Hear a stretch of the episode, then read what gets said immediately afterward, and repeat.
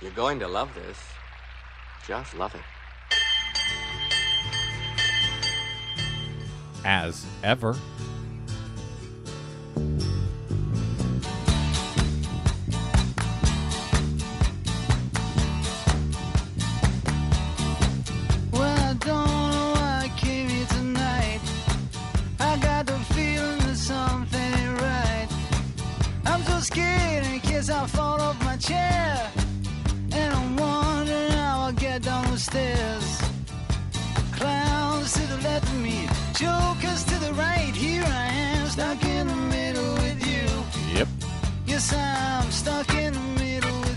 From Pacifica Radio's KPFK in Los Angeles, this is your broadcast, as heard on KPFK 90.7 FM in LA, all over the place. 98.7 FM in Santa Barbara, 93.7 FM in San Diego, 99.5 FM Ridgecrest and China Lake, 91.7 FM KYAQ on the beautiful Oregon Central Coast, and of course, coast to coast and around the globe on kpfk.org. On the Stitcher app, on the TuneIn app, on the iTunes, on the Progressive Voices channel, Netroots Radio, Indie Media Weekly, FYI Nation, Radio or Not, Radio Free Brooklyn, and of course, five days a week on Radio Sputnik. Glad you could join us. A reminder to our KPFK listeners you too can hear us five days a week. All you got to do is go on over to the kpfk.org archives and download your broadcast. I am Brad Friedman from bradblog.com, your friendly investigative blogger, journalist, troublemaker, muckraker, and all around swell fellow, says me.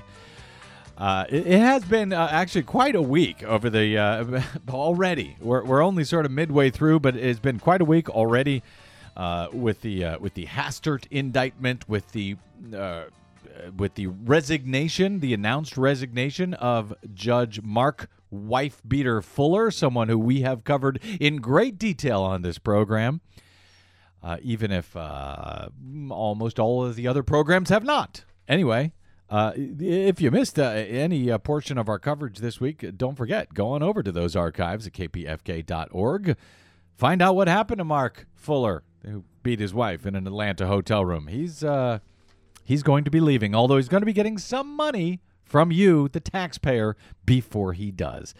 Hey, you know what the Democratic primary for the 2016 presidential uh, nomination actually needs, Desi Doyen?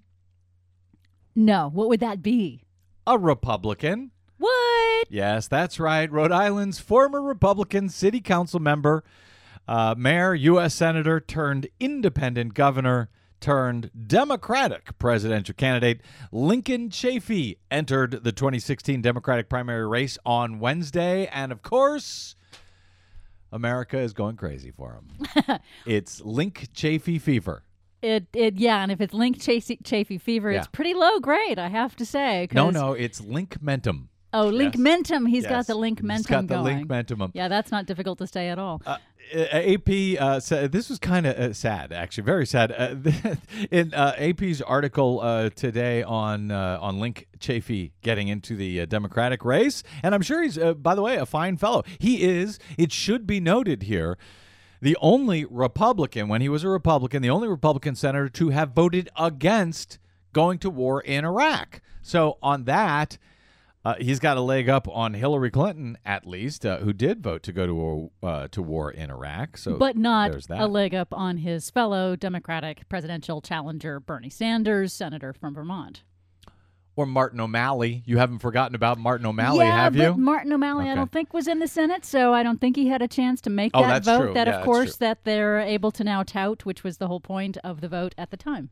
AP writes that uh, uh, his latest uh, political mo- maneuver has attracted uh, not much notice, uh, even from his hometown paper, a fact that frustrated at least one person very close to the soon to be candidate.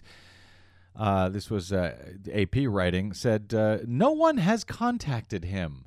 wrote his wife, Stephanie Chafee, on Facebook nearly three weeks after his April announcement. So in April, he announced he was exploring, uh, and then she added, So sad, in all capital letters. Well, it is sad when But you think about it. But he's running anyway. You know who's not running? You know who's not a candidate for president this year? No, who? Jeb Bush. What? Yes, he's not running. More on that a little bit later in the program.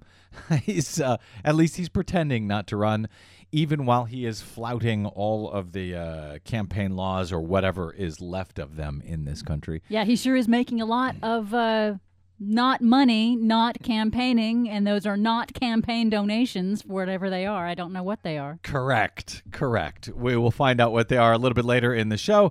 Uh, also, uh, we'll see if we can get to this a little bit later. Our, our friend Jason Leopold testified this week uh, in Congress, uh, and he was actually fantastic. He was cracking up the whole room.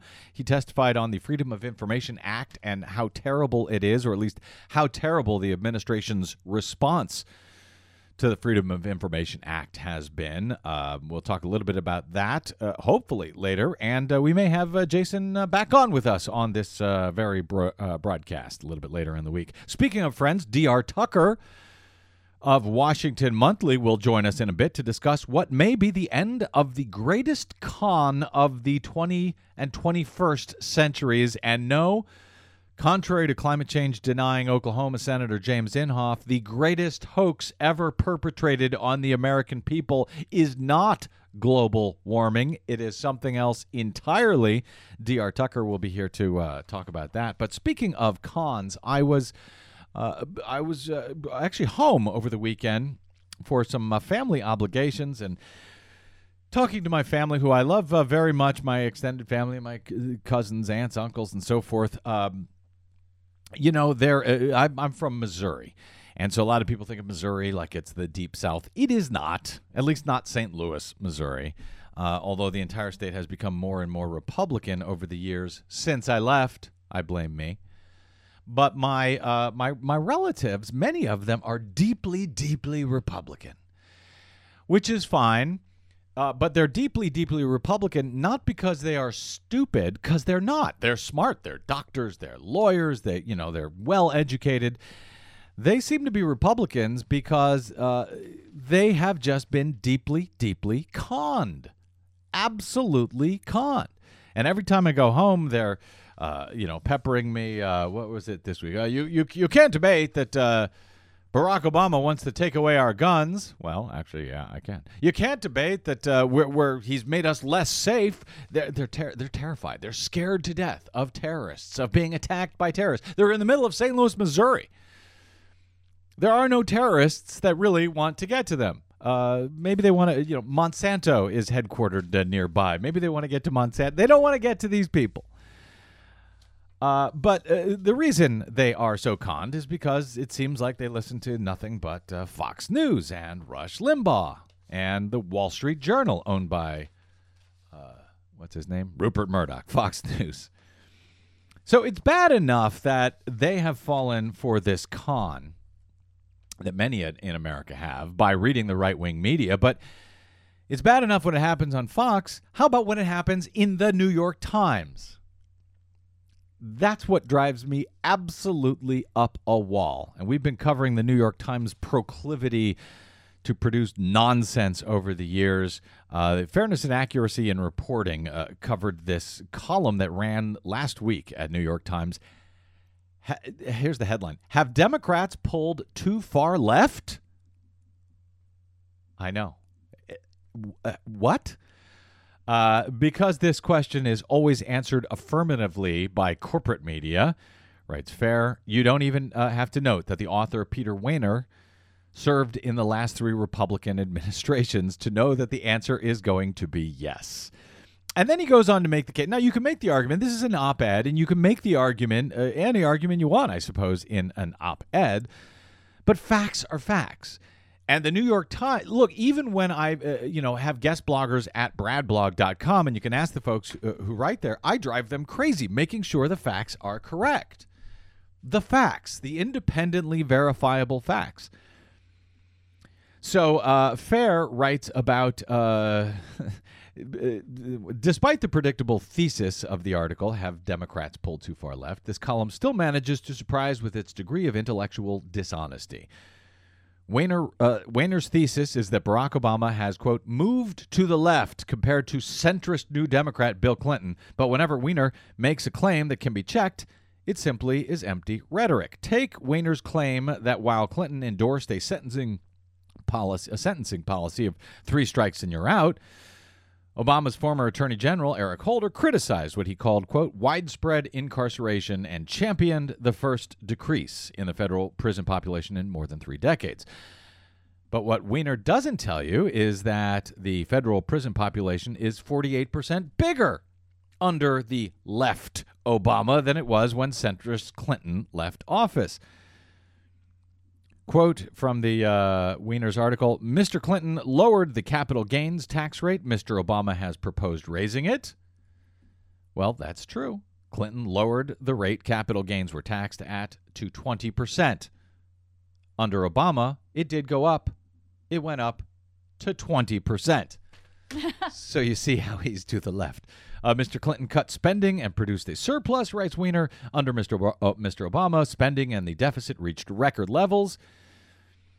Now, uh, from uh, as Fair points out, ni- from 1993 to, through 2000, Clinton reduced the U.S. budget imbalance as a proportion of U.S. GDP by six percentage points. Obama reduced it by seven percentage points. But perhaps the most deceptive part of Wehner's op ed is when he blames Obama's supposed shift to the left for the failing fortunes of the Democratic Party. He writes After two enormous losses by Democrats in 2010 and, uh, and 2014 midterm elections, Republicans controlled the Senate and the House of Representatives. That's true. There are currently 31 Republican governors compared with 18 for Democrats. The Obama years have been politically good for Mr. Obama, but they have been disastrous for his party writes Peter Wehner in the New York Times. Fair responds by saying Surely Wehner remembers that after the first half of Clinton's first term, Republicans controlled both the House and the Senate for the remainder of his administration, exactly as happened under Obama. There were 30 Democratic governors when Clinton took office and 19 when he left. There were 29 Democratic governors when Obama took office, and currently there are 18. Yes, that equals Democrats having been pulled far to the left, according to the New York Times. These are just facts, people. You can check your facts. You can check your uh, the facts that uh, uh, you know gird your argument when you write an op-ed. And if your facts don't uh, uh, you know measure up, you don't run them. Why does New York Times do this? Is New York Times trying to just prove their non Democratic credentials? I don't know, but they do this time and time again. It's one thing when Fox does it. It's a whole nother manner entirely when New York Times does it, when New York Times fails its obligation to educate the electorate. But that's what we do here, and we try to undo the cons that uh, folks like Fox News and the New York Times and even Ronald Reagan perpetrate on the electorate. And that's what we're going to talk about next. That, oh, and Rush Limbaugh with our friend D.R. Tucker. All of that is straight ahead. I'm Brad Friedman. This is your broadcast. Please stay tuned. Hi, this is Dan Ellsberg, Pentagon Papers whistleblower, and you're listening to the broadcast.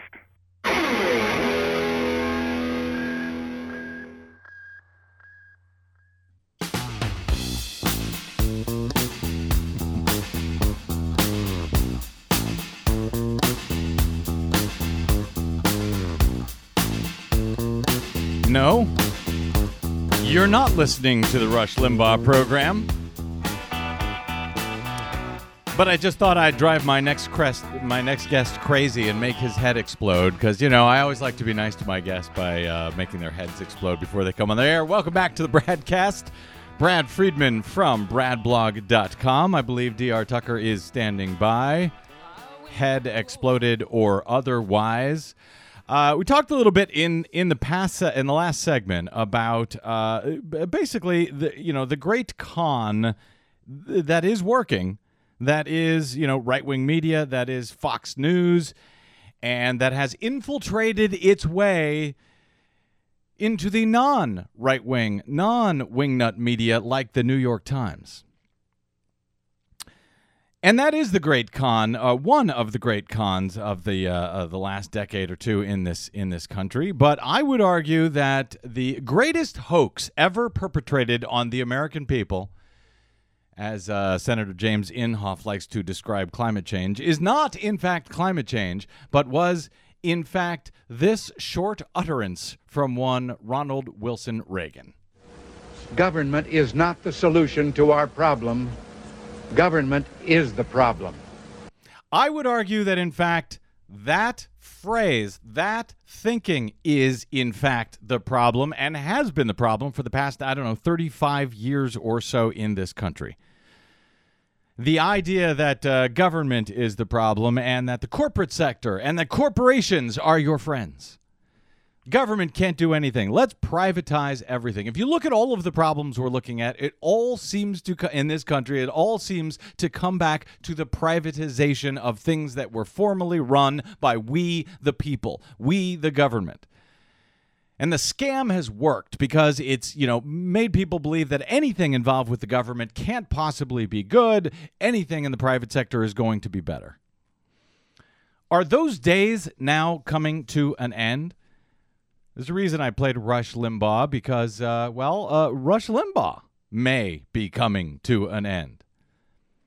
Over at the Washington Monthly um, a week or two ago here, D.R. Tucker, our old friend, uh, wrote When Reagan declared in, 19, in January 1981 that government was the problem, he inflicted a psychological blow upon this country that was in some ways worse than Watergate.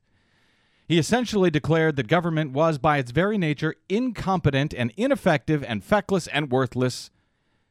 He told Americans that it is okay to hate their government. Not just be skeptical of them, but to hate their government. Okay to put more faith in special interests than the public sector. Okay to mock and ridicule federal employees. Okay to view government as taking money from hardworking Americans and handing it over to the so called undeserving. That was a couple of weeks ago. It was part of a series that D.R. Tucker wrote at Washington Monthly uh, called uh, American Crash. And it took place just after that horrific train accident up in Philadelphia, which, as we have come to learn since, could have been avoided had the government put in uh, the uh, safety recommendations that had been, uh, you know, p- uh, recommended by experts. But no, instead, the budgets for Amtrak, the budgets for trains have been cut, have been gutted because you know what? Well, why do we need to? Why does the government need to do that? If if it was a if it was a product worthwhile, it would be supported by the by the private sector. It would be run by the private sector. Anyway, DR Tucker joins us to talk about all of this and much more, including the end of Rush Limbaugh and the end of the Reagan era con. Duck, uh, DR Tucker is a Massachusetts based freelance writer. He writes for the Washington Monthly, Huffington Post, Boston Herald, Boston Globe magazine over the years. Uh, he had been a former contributor to the conservative website Human Events Online and David Frum's Frum Forum. Of course, his proudest achievement is occasionally writing at bradblog.com. We are delighted to have him here today. D.R. Tucker, sir, welcome back to the broadcast. Good. How are you doing? Uh, I'm doing okay. Now, you spent before we get into this uh, this Reagan con and maybe the end of Rush, we'll see. You spent the bulk of your life as a dyed in the wool Republican. I think that's fair to say. You'll correct me if I'm wrong. And now you seem to be a- about as stridently progressive as anybody I know. Um, what happened to you, Dr? How did that How did that come about? You've changed. Well, as you know, as you know, Brad, a few years ago, I wrote a piece for David Frum's site uh, discussing my realization that a lot of the stuff that had been fed by the right-wing media about the issue of climate change was nonsense, and that climate change was, in fact, a real thing, a real threat, a real problem, and that and that there ought to be a bipartisan response to that. Uh, for for that effort and for that calm, I was basically for the last several months, for, for, the, for much of the months afterwards, I was mm-hmm. attacked online and in person by, shall we say, the low IQ element inside the Republican Party to the point where I just basically got sick of it. And and when I saw the attack on the 2012 presidential candidate, Republican presidential candidate Jon Huntsman, and how basically he was the target of a rhetorical lynch mob set on him by, among others, Roger Ailes of Fox News. I basically decided that any party that would allow that to happen was a party I didn't want to be involved with anymore. So I decided to strike out on my own and became an independent. And now, to be fair, uh, you're not trying, as far as I can tell, again, correct me if I'm wrong, you're not trying to save the Republican Party, uh, as I've seen uh, some of these lapsed Republicans, uh, perhaps even guys like Bruce Bartlett, and we may get into him and his study in a minute. Mm-hmm. But you're not trying to save the Republican Republican Party. It seems like it seems to me from reading your work that you now despise it and would, if I read between the lines, like to destroy it at this point. Is is that too strong, Dr? I think that uh, there's this old analogy that when you have a rabid dog, you put the dog down. What happens if you have a rabid party? What do you do with it? That's the way I see things these days. I, I guess you do. Uh, all right. Well, uh, let's let's get into some of the, the meat here, uh, Dr. You, I, I've been uh, talking about for a while. I'm I'm beginning to see what I think is the dawn of a progressive era, actually, and uh, it's it's not immediately apparent. It's somewhat counterintuitive because you see, you know, Republicans in Congress and uh, uh, around the states, local uh, Republicans seem to have a uh, you know, uh, about the largest margin over Democrats that they have had in decades. And yet, there are certain signs and signs that I think I've seen in your writing that you seem to be noticing as well that maybe a progressive era is uh, uh, coming upon us, and uh, more notably, the end of the Reagan Revolution. Uh, as we see uh, guys like uh, Rush Limbaugh perhaps fading into the darkness, uh, he has uh, big news because you're from Massachusetts uh, that uh, Boston, Boston's WRKO, the state's longtime distributor of right wing agitprop, as you described it, has now decided to drop Rush Limbaugh's syndicated radio show after two decades. Uh, i i do, do you see the same thing that I'm seeing here, DR? Definitely, definitely, and with specific regard to the to the RKO issue, there was a time when that station, an AM station, was the highest rated station, AM or FM, in Boston about 30 years ago, or a, a right wing talk station. And last year, it was reported by a website known as Boston Radio Watch, actually earlier this year, that li- late last year they had their lowest ratings in the 33 year history of their network. Hmm. and the combination of the lowest ratings in history and basically the, the, the amount of money, talk about a heist, the amount of money that, that is involved with having to, you know, essentially pay for the rights to Limbaugh's show, essentially was sinking the station and had to throw him off the air. And something similar happened with uh, with the station in Indianapolis, which is another which is was another one of these right wing talk stations. And as you see the decline of right wing talk radio across the country in terms of ratings, the fact that the audiences can literally only be found in morgues and graveyards, uh, the fact that that you know ever since ever since Limbaugh you know rhetorically assaulted and violated Sandra Fluke, uh, advertisers have been running for the hills. You begin to see that wingnut radio has become the snake that consumes its own tail, to, to the point where there's essentially nothing left. It's basically hanging on by a husk. And I know there was a report in Politico a while back about you know the various uh, uh, entities and special interests trying to prop up wingnut radio for as long as they can, but sooner or later it comes to an end, and not a moment too soon. When you look at the at the destruction and the devastation that the propaganda of wingnut radio has inflicted upon this country since the late 1980s, the the end of that era cannot come soon enough, in my view. You've argued, and, and to be fair here, actually, uh, Dr. Is it the end of right wing talk radio, or is it the end of talk radio and perhaps even radio as a whole? Uh, I mean, i- c- can you really say that it is? Uh, I hate to use the word conservative in this case, but right wing talk radio that is that is on the ropes versus, you know, media, radio, uh, terrestrial radio overall. Well, if you look at some of these these media reports, people people make the observation that while right wing talk radio is dying, sports radio is, is doing well and country music is doing well. So it's not as if a radio itself is dying, but I think the difference between country music and sports on the one hand and right wing talk radio on the other hand is that there's a relatively younger demographic mm-hmm. for sports radio and even for country music, despite the usual, usual assumptions one makes about the audience for country music. Whereas with right wing talk radio, the audience doesn't have a pulse anymore, basically.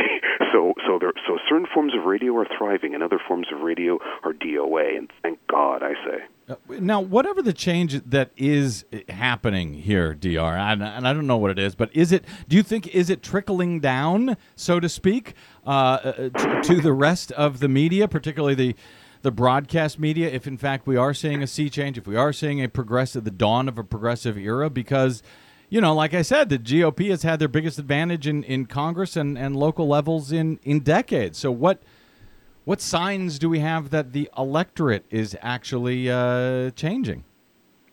Well, well I, take my cue from a point that, that Thom Hartmann has recently made about when you look at Bernie Sanders' uh, the Democratic presidential candidate Bernie Sanders' appearances and his appearances on C-SPAN, how you see even self-professed dyed-in-the-wool Republicans responding to his message, uh, and the fact that you see you know these signs and these polls of for on issue for issue marriage equality, even polling on climate change, you see more and more self-professed Republicans saying, "Hey, wait a minute, you know, there's a difference between reality and what has been spoon-fed uh, to us through this white to this right-wing media infrastructure." So, despite the the the benefits that have been accorded to Republicans through the combination of low turn, vote, low voter turnout and high voter suppression, you are seeing these signs that things are beginning to change and that the 35 years of, of Reaganism may be about to collapse like the Berlin Wall itself. How much are uh, right wingers to blame? And we're speaking uh, with D.R. Tucker, a blogger over at Washington Monthly. Um, how much are the right wingers to blame for this themselves? And I, I ask that by way of bringing up Bruce Bartlett's uh, remarkable academic uh, study here that he put out uh, a, a couple of weeks ago about Fox News. And let me just read the abstract here. He said the creation of Fox News in 1996 was an event of deep yet unappreciated political and historical uh, importance. For the first time, there was a news source available virtually everywhere in the United States, 24 hours a day, seven days a week, with a conservative tilt. Finally, conservatives did not have to seek out bits of news favorable to their point of view in liberal publications or in small magazines and newsletters. Like someone dying of thirst in the desert, conservatives drank heavily from the Fox waters. Soon it became the dominant and, in many cases, virtually the only major news source for millions of Americans, and that uh, this has had a profound political implication that are, are only now starting to be appreciated. Indeed, it can almost be called self brainwashing. Many conservatives now refuse to even listen to any news or opinion not vetted through Fox and to believe whatever appears on it as the gospel truth. And it is also, he, he goes on to argue, uh, and to show data for has also, you know, wherever Fox News has been installed when it first came on the air, there was a swing in the uh, in the Republican electorate in favor of Republican candidates. So, with all of this in place, how much of you know what is happening now and the bubble that they now live in is of their own making? And by the way. Uh, were you similarly conned by the uh, Fox News con when it first appeared back in 1996, Dr. Well, well, the thing the thing is, even back then, I wasn't a big fan of Fox News because I thought that uh, uh, Bill O'Reilly and Sean Hannity were, was, or they weren't terribly bright. I was a big right wing radio fan until I basically realized how much they were they were lying. But in terms but in terms of of you know of the Republican Party creating their own troubles and basically setting up this situation where the empire starts collapsing, I think what happened is that a lot of these guys did not know how to self-regulate. They did not know. They did not have any sort of self-control. They did not understand that there's a point past past which you can't go. So when you have things like Rush Limbaugh going after Sandra Fluke, that's stepping over a line that one should not step over. And you're seeing this now with the, with this right-wing media assault on on Caitlyn Jenner, uh, which has. I mean, I mean, I, I, hate to even bring this up, but but I can't avoid when I see this assault, this sort of sense that they're doing to Caitlyn Jenner rhetorically when what they once did to George Tiller, and we saw the dark implications of that. And when when That- you're, you're people, just just to be clear, uh, Doctor Tiller. You're talking about the uh, Kansas uh, abortion doctor who who they killed. Uh, uh, crazy guy shot him in the head, dead. Essentially, and, and you see this sort of rhetorical aggression being directed towards Caitlyn Jenner, which just has overtones of what was done to Tiller, and and so you can only do that so many times until people say.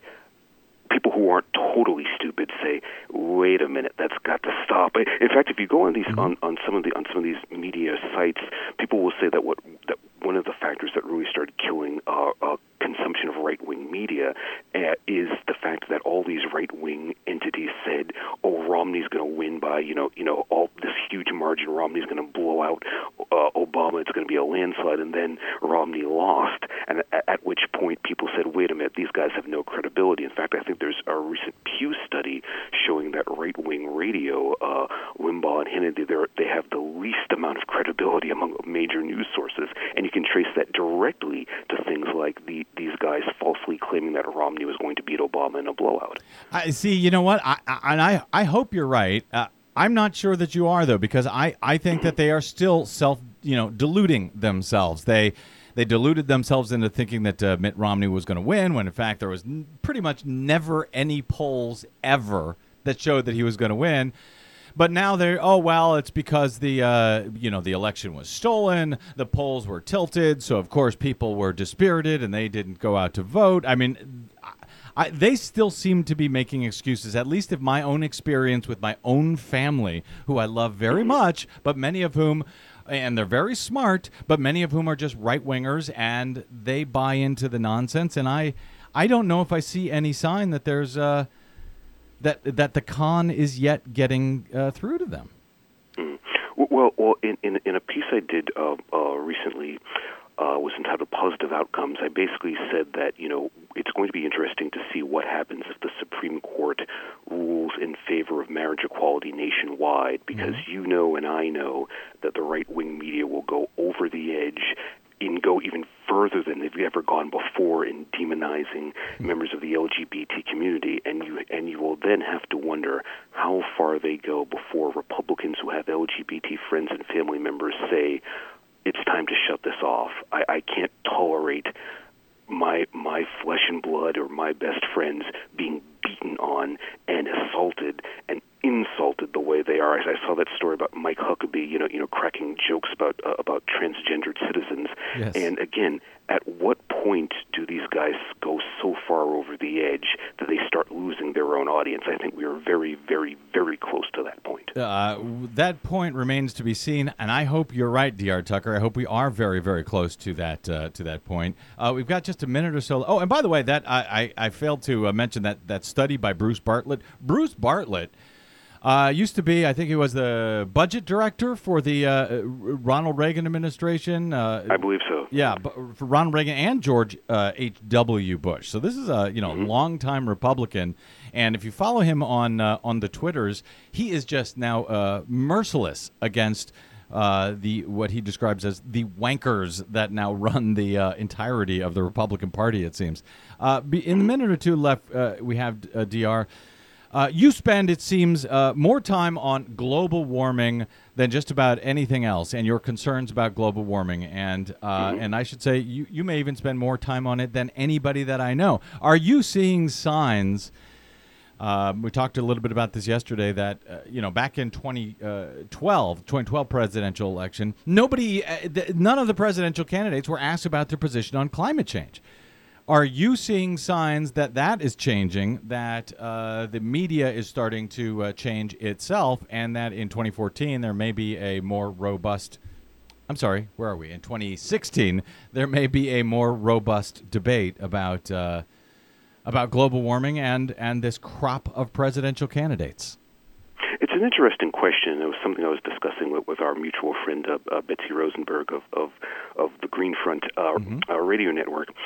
Uh, what, to the extent that we're seeing more coverage in the media and more coverage in terms of the political discussion, I think it is being forced almost exclusively by the Bernie Sanders presidential campaign. I, I, I've come up with this hashtag "Thank You Bernie" for, to to describe the the effect that I think he's had on the media discussion. Because there was a time, as recently as earlier this year, we would have all these extreme weather events, and no connection to climate change. You would have these extremist remarks from from various pres- from various presidential candidates, and and nobody would would raise questions about it. And now all of a sudden Bernie Sanders gets in, and all of a sudden not only are you seeing NBC and CBS and all these networks, uh, the, uh, covering covering extreme weather events in the context of climate, they're actually you're actually seeing candidates being interviewed and pressed about their positions on climate change. I mean, I mean, there, there was a recent story about, about uh, I guess Rick Santorum suggesting that the Pope doesn't know anything about climate change. So you see how Bernie Sanders has had this effect pressing the climate conversation into the political discussion, into the media discussion in a way that it was not done before. So I say that as you know, as long as he's in there, I think he's going to have the same impact that John Edwards was was said to have had in in the 2007-2008 cycle, where you essentially force both parties and the candidates in both parties to address this issue and take this issue seriously. And I and I say you know you know you know more power to him in that respect because this is a conversation that has been absent from the political and media discourse for damn near 30 years, and it's about damn time that people give this issue the priority and, and the importance that it deserves. Because if, if, if as, as Ross Gelbspan, the former environmental reporter for the Boston Globe, noted, if this issue is not resolved, it will overwhelm, figuratively and literally, all other issues. Well said, my friend. A uh, surprisingly uh, optimistic, unsurprisingly passionate D.R. Tucker of Washington Monthly. Uh, check out his work at the Political Animal blog over there. And, as I like to say, far too occasionally at bradblog.com. Uh, DR, I, I need to uh, con you, trick you, uh, somehow get you to write uh, more for us whenever you're uh, when on one of those passionate jags. Thank you so much. Appreciate it. Thank Uh, you. Great talking to you, DR. DR Tucker from Washington Monthly. Okay, we're going to take a quick break and come back with much more Bradcast right ahead. I'm Brad Friedman. This is your Bradcast.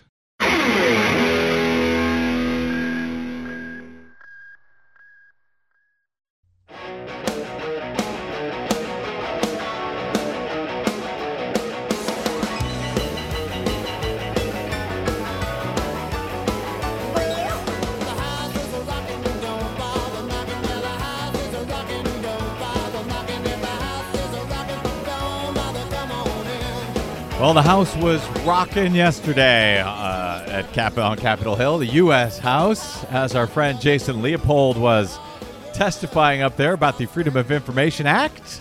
Welcome back. This is your Bradcast, Brad Friedman of BradBlog.com.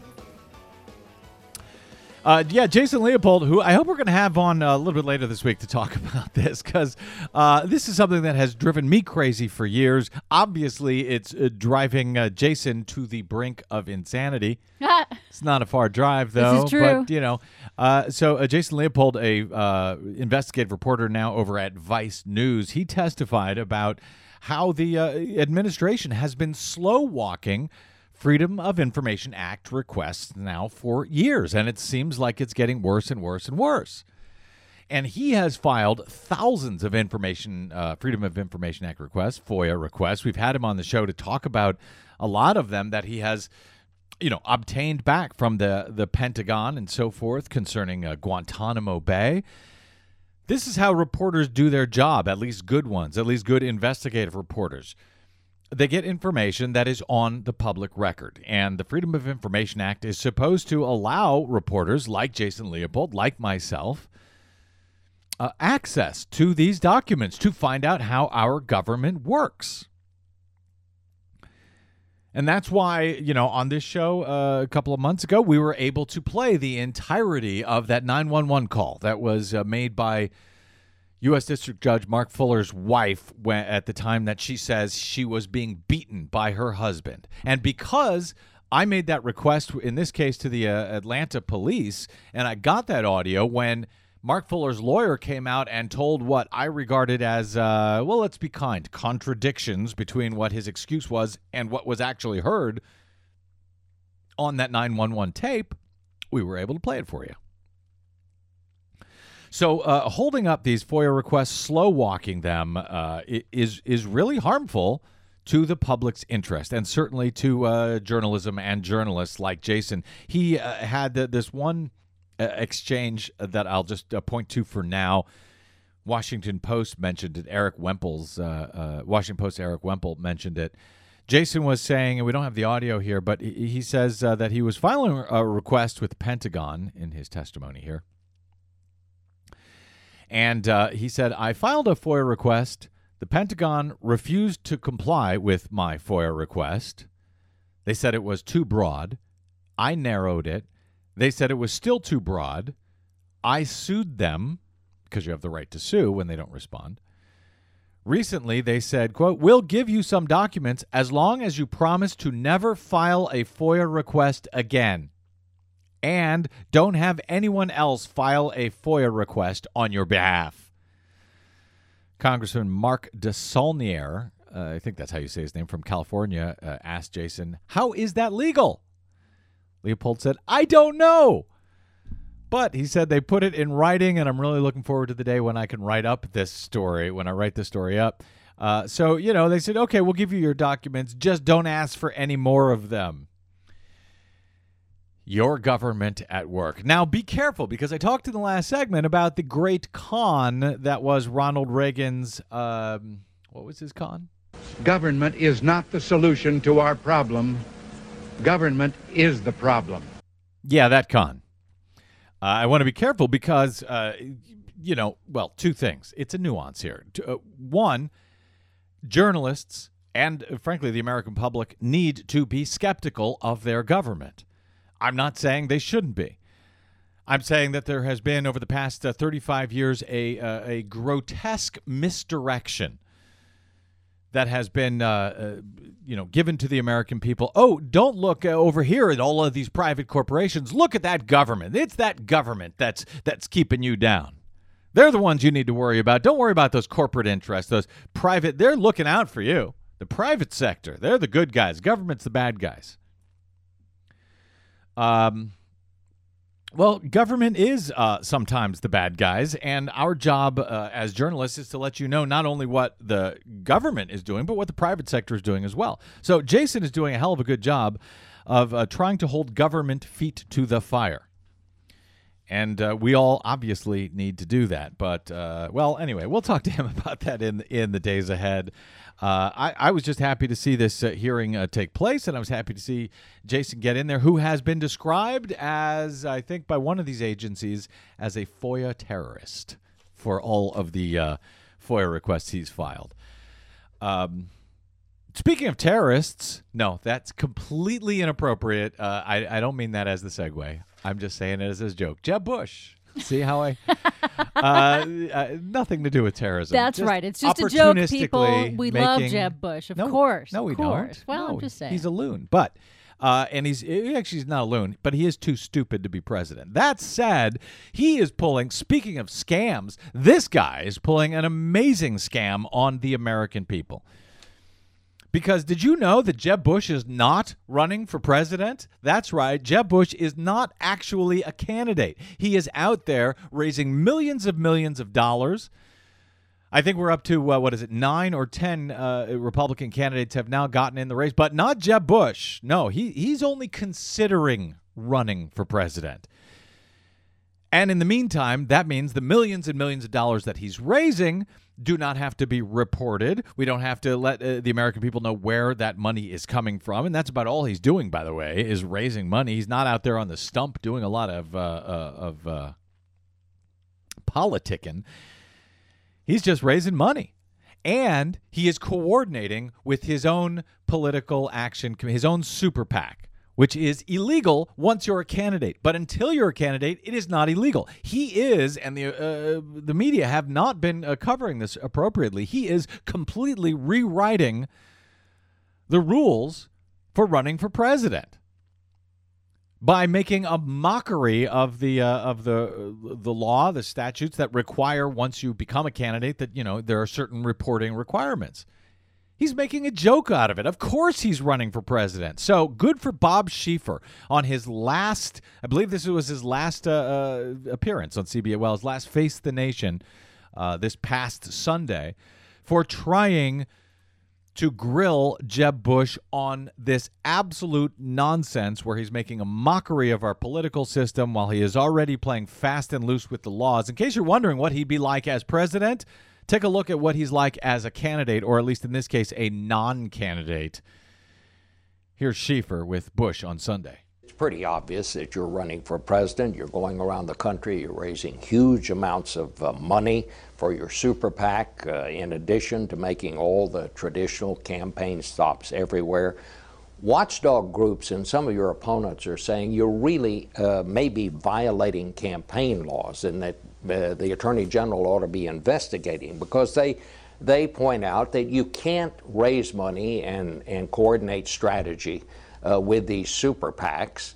Uh, and once you declare as a candidate, uh, you can't do that anymore. Uh, do you think in some way you may be just at least violating the spirit of the law? Do you feel that uh, you have violated the no, law of course not. I would No. never do that. Of course and, not. Um, I'm nearing the end of this journey of, of traveling and listening to people, garnering, trying to get a sense of whether my candidacy would be uh, viable or not. Uh, we're going to complete, completely adhere to the law for sure. Look, politics is politics. There's always uh, people that are going to be carping on the sidelines. Carping. And should I be Carping. a candidate? And that will be in the relatively near future where that decision will be made. There Yeah. will be no coordination at all with any super PAC. Now, you're not telling me that there is a possibility you may not run. I, I look. I hope I hope I run. To be honest with you, I'd He's- like he's to not run, sure. but I haven't not made the decision. Well, what would Hasn't have to this- happen between now and then to convince you not to run? Who knows? I've learned not to answer a lot of hypothetical questions. You're probably going to run. I hope so. I hope I hope I'm a candidate in the in the near future. Oh, I hope so. I hope, but who knows? Who knows? We'll see. He's deciding. Man, I, I uh, you know, talk about uh, flouting the laws. Oh, brother. And uh, well, of course, also uh, uh, later this week, I'm I'm hoping we'll talk a little bit about speaking of flouting the laws, uh, Hillary, Hillary Clinton, and her um, uh, the Clinton Foundation, and some questions about uh, money that they had. Not not the questions that have been asked so far about the Clinton cash, but um, well, we'll get to that. So that's uh, Jeb Bush. Uh, maybe he's not sure. He is, as uh, Slate's Josh Voorhees calls him, the undecider in chief at this time. he's not sure. That's pretty Maybe good, actually. Yeah. I'm just sort of surprised by his lack of agency. I hope I'll be running. I hope that this will be something I choose to do. I mean, he makes it sound like it's a decision being made by somebody else, and in a sense it is. But you know, the way that he portrays it is, I hope, I hope, I Well, hope. Well, he has really? to. He actually has to by law because there was uh, at one point where I believe he said, uh, "I'm running for president in 2016." He slipped up. This was a couple of weeks ago. Uh, you're, you're not allowed to say that. He said, I'm running for president in 2016. If you say I'm running for president in 2016, that means you're running for president in 2016. And that you have triggers to all the laws. Trigger, exactly. The laws that he's uh, happily working around as he is really rewriting the way to run for president and not for the better. Um, speaking of Jeb Bush, I've had this audio that I've wanted to get to for a while. Do we have t- some time for this uh, audio? We, we on the Green News Report, as uh, our regular listeners know, uh, Desi and I we've been covering all of the candidates, Republican and Democratic, as they've come into the race for the 2016. We've been reco- uh, covering their climate change positions since. Many of them, for some odd reason, don't like to talk about them. And uh, at least back in uh, 2012, the media weren't asking them about them. So now, of course, Jeb Bush has not officially come into the race yet. So we have not yet officially covered Jeb Bush's climate change position. But we've had this audio for a while, and it, it kind of drives me crazy because uh, speaking of the undecider in chief, listen to how he and and uh, does uh, keep it. Well, we'll keep it playing here. We may stop and start it a little bit, but here was uh, Jeb Bush being asked about his climate change position, and see if you can make any sense of this. The climate is changing. Um, I don't think the science is clear of what percentage is man-made and which what percentage is natural. Okay, hang on. Desi Doyen, you are our uh, uh, global warming maven here. Is the uh, percentage clear about what is man made and what is not? Yeah, according to the scientists, the people that actually study this stuff, that it is man made. And as far as the amount that is man made, you'd have to delve into the details of what part is man made and then what part are natural triggers and feedbacks that were triggered by man that are now uh, going into uh, that taking uh, taking off. So when you talk about the difference between man made and natural, you get into that kind of nuance. And I don't think that that's what Jeb Bush is talking about. Uh, no, but if he can confuse the public with it, he's happy to do so. it's convoluted.